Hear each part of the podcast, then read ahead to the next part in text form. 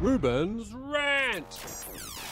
Now, my rant this week is about Royal Commissions being the weapon of choice for the government. We've obviously just come out of the Financial Services Royal Commission and we're already into another one, the Royal Commission into Aged Care. There's another one coming up, the Royal Commission into Disability. And I understand there's another one which is the Royal, Royal Commission into Abuse of uh, in Disability.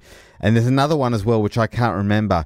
But I'm just concerned that governments are just abrogating their responsibility to actually govern and to look to to make laws, to go in and make laws without necessarily having a royal commission. Sometimes it seems to me that the royal commission is politically motivated to show that they're doing something. Sometimes the governments should just get on and do it.